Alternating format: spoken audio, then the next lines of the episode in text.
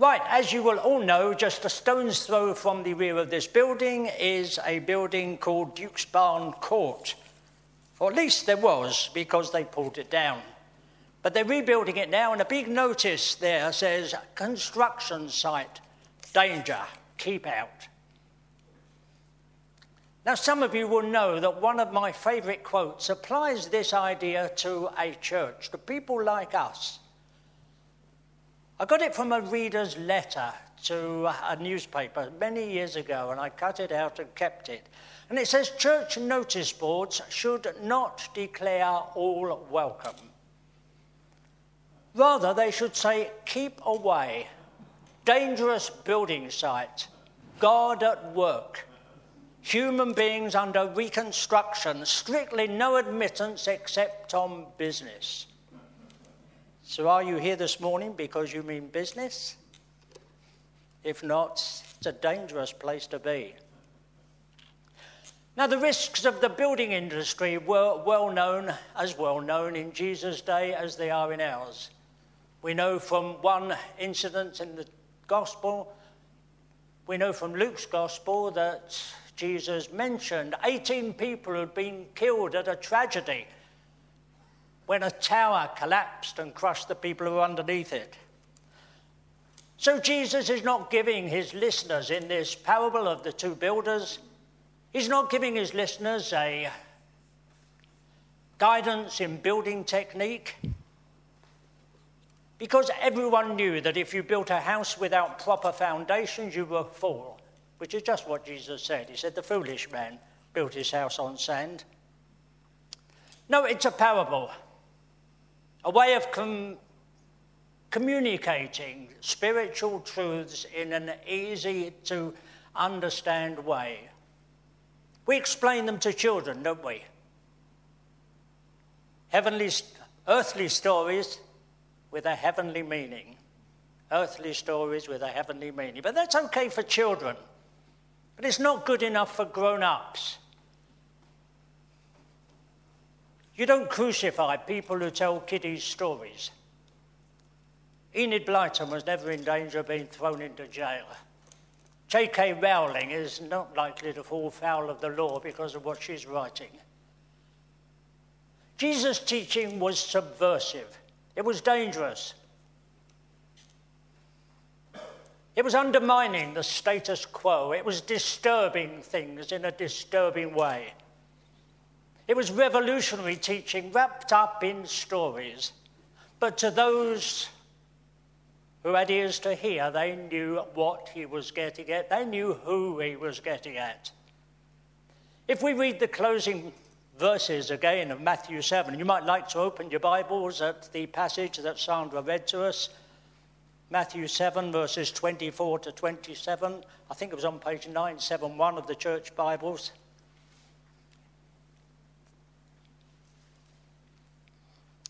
You'll see there that when Jesus had finished saying these sayings, all these are, are collected together in these three chapters of Matthew and what we know as the Sermon on the Mount. When Jesus had finished teaching, they marveled because he spoke with authority and not, and not who? Not as their teachers of the law. They were the professionals. They're the ones who had studied. They're the ones who had graduated from theological college, but he didn't speak like they did. He spoke with an authority that was an authority not borrowed from wise men who'd spoken in past centuries, but he spoke to them as one who had authority in himself. He says, You have read, but I say to you. And so these stories that we teach the children as being nice, easy to understand the children's stories are in fact pretty awful when you look at them. Look at verse 14. Where does the broad way lead to? Does it lead you to being late for an appointment? Does it lead you to a bit of inconvenience? Where does the broad way lead you? It leads you to destruction. Destruction means being destroyed. And what happened to the tree bearing bad fruit? Well, it was cut down and thrown into the fire. That's a pretty drastic end for a tree. And what happened to the house built on sand without proper foundations? Did it start to uh, let in the rain? Did it start to develop cracks? No, it fell down with a great crash like we used to sing, didn't we, in Sunday school days? And the house on the sand went crash. They don't sing songs like that anymore, do they? But we used to. But it brings home the meaning because that's what Jesus said. It says, Great was the fall of that house.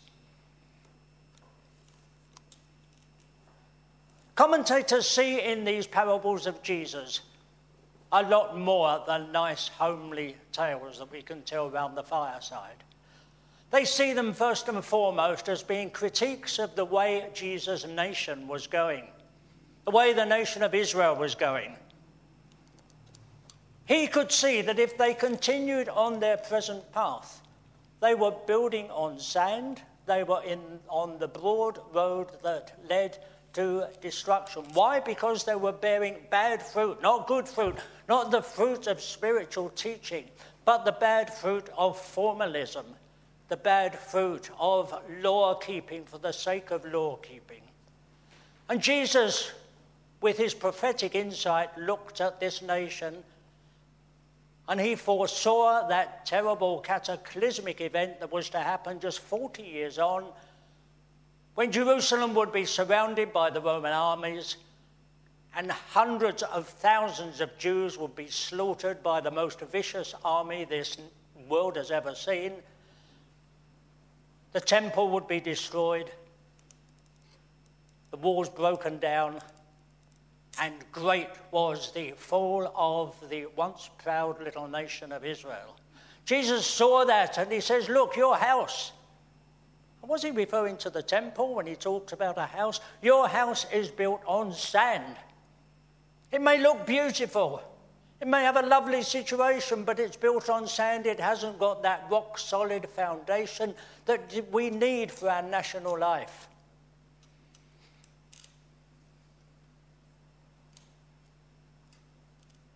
But what about Jesus' message for individuals? because there were people just like us sitting there listening to him. They hadn't been there at the start. You look at Matthew chapter 5, he gathered his closest followers to him. But then at the end, we read about crowds, and you can just imagine it, can't you? There's Jesus sitting on the hillside, and the word gets around. Jesus is teaching, and crowds come, and they, they're entranced by his teaching, so they edge closer and closer to hear what he's teaching his followers. And so by the end, we read, about the crowds were amazed. What was his message for these people, for each one of these crowds? Well, I'll never forget something I read many years ago when I first started preaching. The great Methodist preacher, Dr. Sangster, said every good sermon should leave its hearers knowing what they have to do. I don't know whether I will succeed in that, but Jesus did because he was uh, very well aware that people could return home and they would say, Oh, we heard this marvelous rabbi from Nazareth today.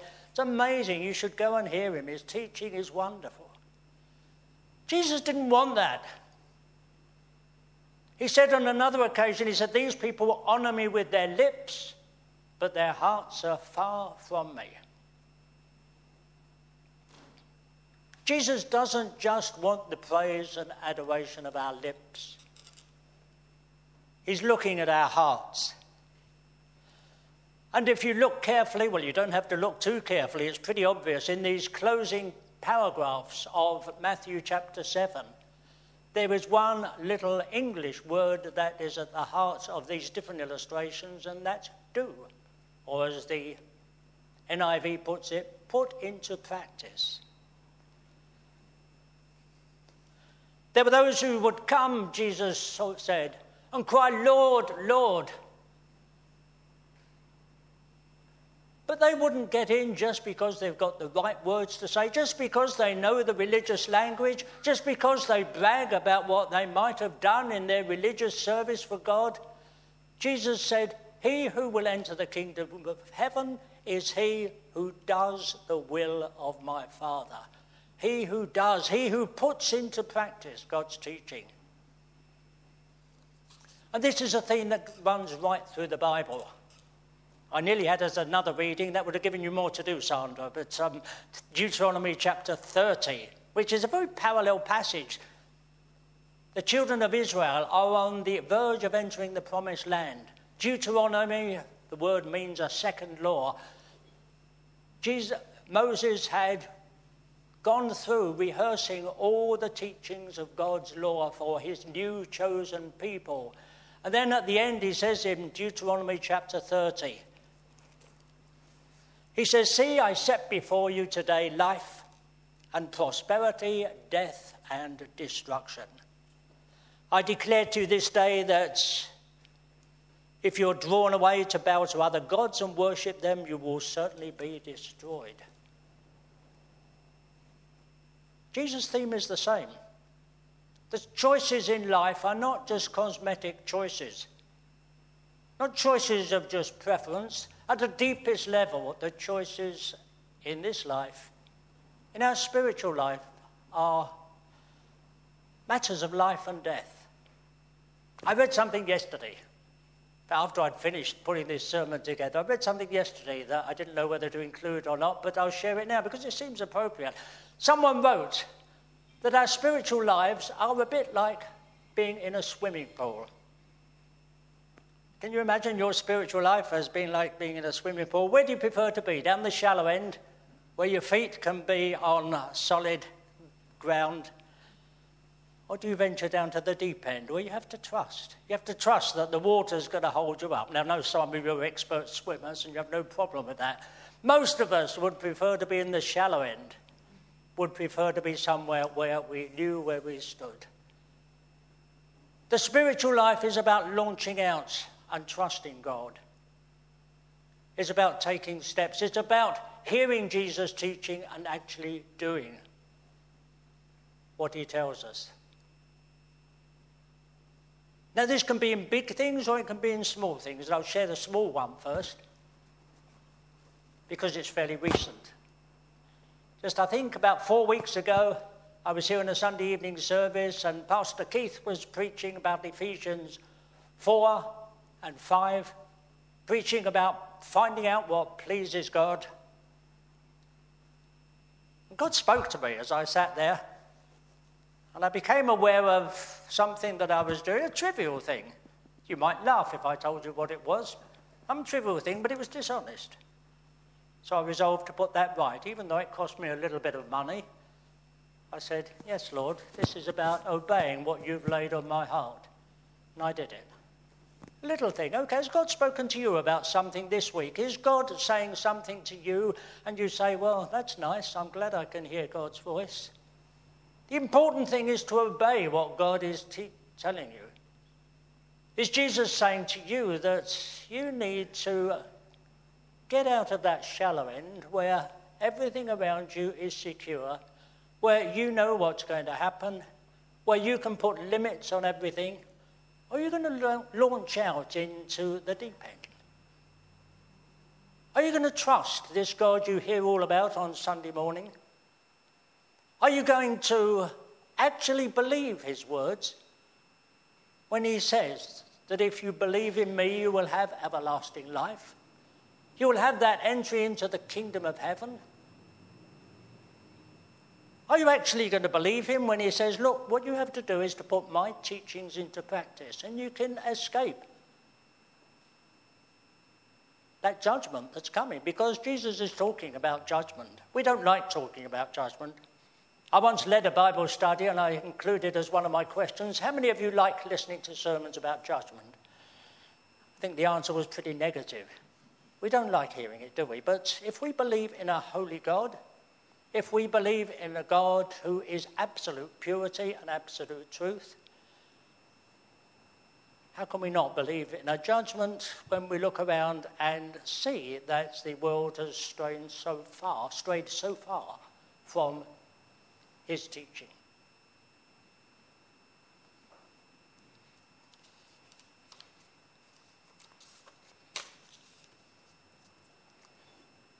Okay, those floods and those rains that came and caused the destruction of that house that was built on sand, what are they? Well, The obvious illustration, first of all, is that they are the,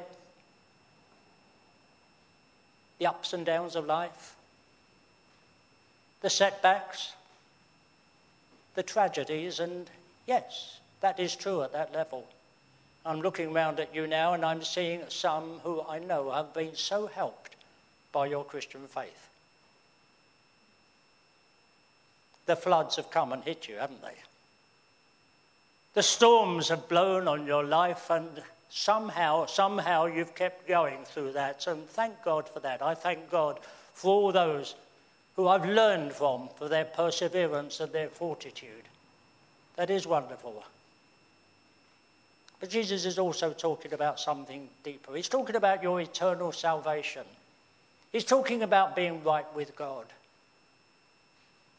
And he's saying, look, there are storms coming. There is a spiritual death beyond the physical death. And look, the way to be safe from that, the way to experience spiritual health and safety on the building site, which is your life, is to put my teachings into practice.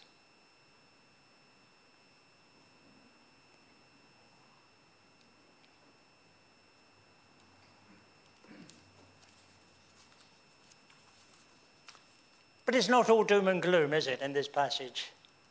There is the other side. Listening to Jesus' teaching and putting it into practice opens up the doorway for life. Where does that narrow way lead? Which we are urged to choose rather than the broad way that everyone's going along that leads to destruction. I'm reminded of that verse in the Proverbs that says, There is a way that seems right to people, but the end of that way is death. Don't go along the broad way. Don't do what everyone else does, says Jesus. Choose that narrow way. Why? Because it will lead to a pretty miserable life? Because it will lead to you being narrow minded? No, it leads to life. Life. And what was the sort of life Jesus was talking about? He was talking about abundant life. Life in all its fullness, John, John chapter 10 says. Choose the narrow way, it leads to life. Choose to build your life on something that has solid foundations. Put what God is saying into practice. I said I was going to give you a big example of obeying God. Let me tell you about my friend Tony. Friend Tony, some 25 years ago, obeyed the vision that God had laid on his heart. He was a fellow Christian in Surrey, man of about 40, I suppose. He had this tremendous burden for persecuted Christians in Albania under the evil totalitarian communist regime. And when the Iron Curtain started to crumble and it became possible to go into Albania, he left his job as a civil servant, went to Albania, signed up for a language course there, learned Albanian, and to cut a long story short, he coped with all the bureaucratic tangle and regulations, and he managed to establish a children's home for abandoned and orphaned children, which is still running to this day, praise God. He actually obeyed what God had said to him. And I don't know whether the choice that's facing you this morning is to obey God over something big in your life or something small like the little recent incident in my life. But God is saying to you this morning, He's saying, Lord, choose life.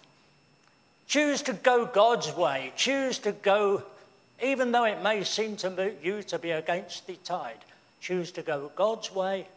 Choose that narrow way. Choose to uh, bear good fruit. Choose to not just mouth the right evangelical formulas, but to actually put these things into practice in your life.